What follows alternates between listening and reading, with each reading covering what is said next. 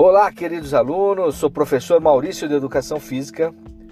Nesta aula, nesse podcast de hoje, estaremos abordando aspectos técnicos e táticos do basquetebol.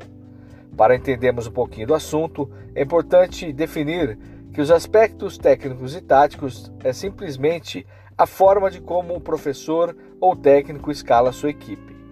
Ela pode ser escalada de forma ofensiva ou defensiva e para isso foram criados sistemas de jogos que obedecem à forma de jogo e também às características de cada jogador. Especificamente falando do basquete, que é a nossa atividade do bimestre, falaremos hoje sobre o sistema de defesa, que é o mais comum utilizado no basquetebol, que é o sistema de marcação por zona. Marcação por zona nada mais é do que o posicionamento dos atletas em determinada área da defesa, onde cada atleta é responsável por um setor. Uma facilidade, um benefício desse sistema da marcação por zona é que facilita o rebote por, por, pelo defensor e, de forma rápida, acionar um contra-ataque com o jogador no, saindo em direção à cesta adversária.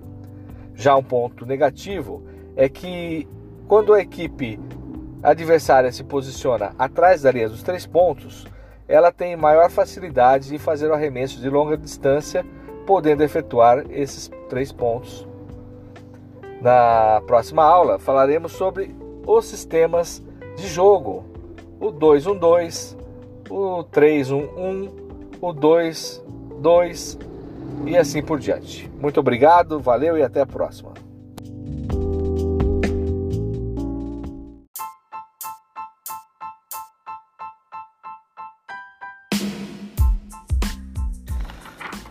Olá, queridos alunos, sou o professor Maurício de Educação Física e no podcast de hoje estaremos dando sequência ao tema Corpo, Saúde e Beleza.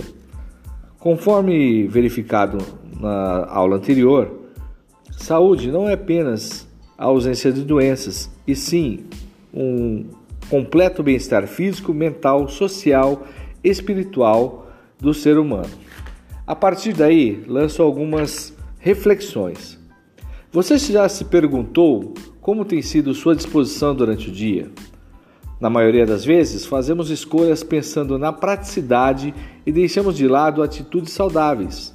Uma vida saudável está relacionada aos hábitos alimentares, atividades de exercícios, lazer e também a períodos de repouso.